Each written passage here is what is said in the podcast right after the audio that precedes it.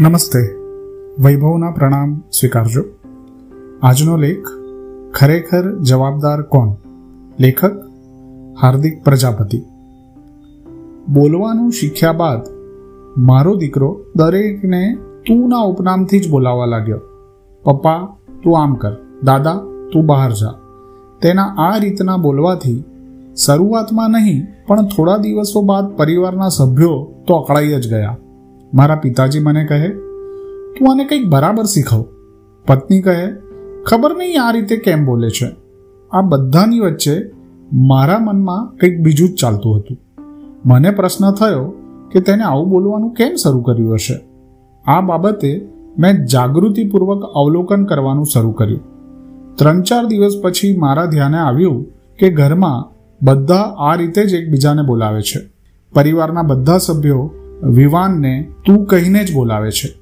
મારી પત્નીને પણ હું તું કહીને બોલાવું છું. મારા પિતાજી ઘરના અન્ય સભ્યોને તું કહી બોલાવે છે. આ વાત મને સમજાઈ ગયું કે કેમ મારો દીકરો આવું બોલતો થયો હશે. આ ભોળા બાળ હૃદયે અમને સૌને આ જ રીતે બોલતા જોયા છે. તો તેને પણ થયું કે બધાને આ રીતે જ બોલાવાય છે. હવે આ સ્થિતિમાં શું કરવું તેની મને બિલકુલ ખબર હતી. મેં પરિવારના બધા સભ્યોને, વિવાનને તમે એમ માન આપીને બોલાવવા કહ્યું. બધાએ આમ જ કર્યું. અને પરિણામ તો જુઓ, ચાર જ દિવસમાં વિવાન દરેકને તમેથી માન આપીને બોલાવવા લાગ્યો. આ સ્થિતિમાં વિચારો, બાળકના આવા વર્તન માટે જવાબદાર કોણ હતું?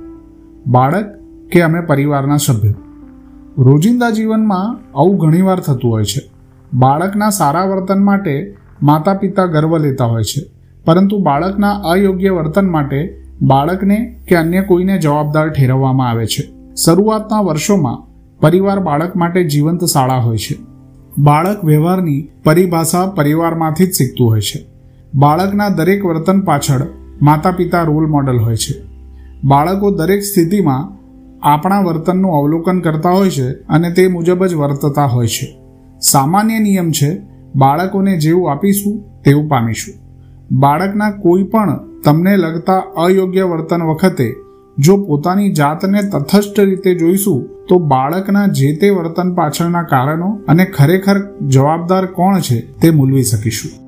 અસ્તુ.